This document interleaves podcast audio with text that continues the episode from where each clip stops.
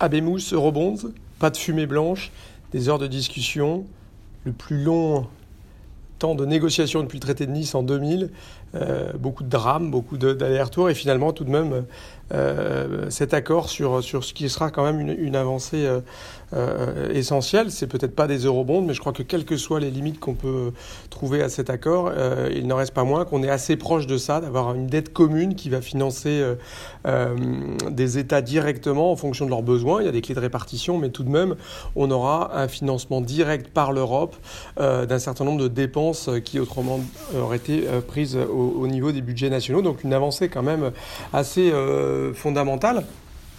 Euh, on n'a pas de droit de veto, on a donc une majorité qualifiée qui pourrait euh, avoir un droit de regard, donc euh, ça oui.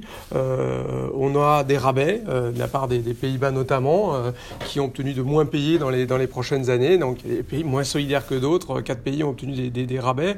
on a le budget européen qui va être amputé de 30 milliards, on aura 1070 milliards au lieu des 1100 milliards proposés par la, la Commission, et sans doute que des programmes comme Erasmus pourraient en être victimes, mais tout de même, voilà, on a un budget qui est, est euh, quasiment doublé, 2% euh, du PIB, une dette commune. On va avoir des émissions euh, nettement plus élevées. Et même côté émissions, c'est peut-être une bonne nouvelle, puisque finalement, enfin, on va avoir une dette européenne plus, plus, plus large, plus vaste, et qui sera d'abord achetable par la BCE, mais aussi par les investisseurs. Et donc ça, c'est assez favorable à l'euro aussi, sans doute à, à, moyen terme. Ce qu'il faut, je crois, retenir, c'est ça, c'est qu'on a enfin un un, mécanisme de solidarité.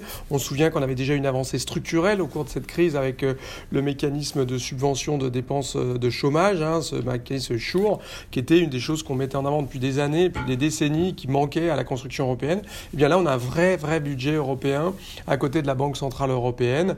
Euh, ce qui est intéressant aussi, c'est qu'on a une dimension climatique dans ce budget, hein, 30% euh, euh, des, du, du, budget et donc des subventions sera, seront consacrés euh, au, à la transition énergétique et il faut que toutes les dépenses soient compatibles avec l'accord de Paris. Donc à la fois 360 milliards de prêts et 390 milliards euh, de, subventions directes euh, vont devoir être, euh, je dirais, compatibles avec l'accord de Paris et aider à la transition énergétique. Donc je crois que si on doit résumer ce, cet accord, c'est tout de même qu'on a 390 milliards. Alors c'est pas 500 milliards, c'est pas 400 milliards, c'est 380 milliards, euh, hein, j'ai envie de dire, mais on est quand même dans quelque chose qui se rapproche très très fortement d'un eurobond, hein, quand a toutes les, toutes les caractéristiques, hein, une dette commune pour financer des dépenses euh, qui autrement auraient été faites par le budget national et qui sont pris en charge par la Commission directement.